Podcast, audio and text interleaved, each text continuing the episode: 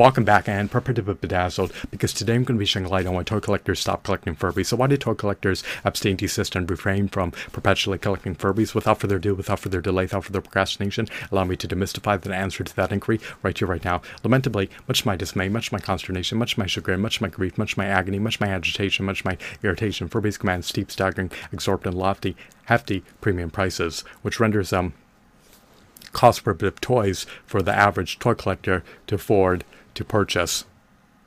Furthermore, Furbies feel antiquated and outmoded relative to other toys. The Furby toy line should be innovated in a multitude of disparate ways. The features of the Furbies should be augmented. They should be enhanced. They should be ameliorated. There are so many ways in which the Furby toy line can be significantly improved upon. I hope that you deem this video to be insightful, riveting, captivating, mesmerizing, and intriguing.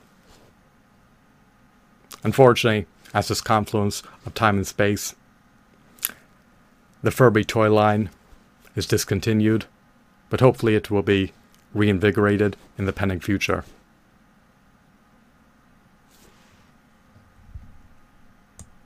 Have a blissful day. Goodbye.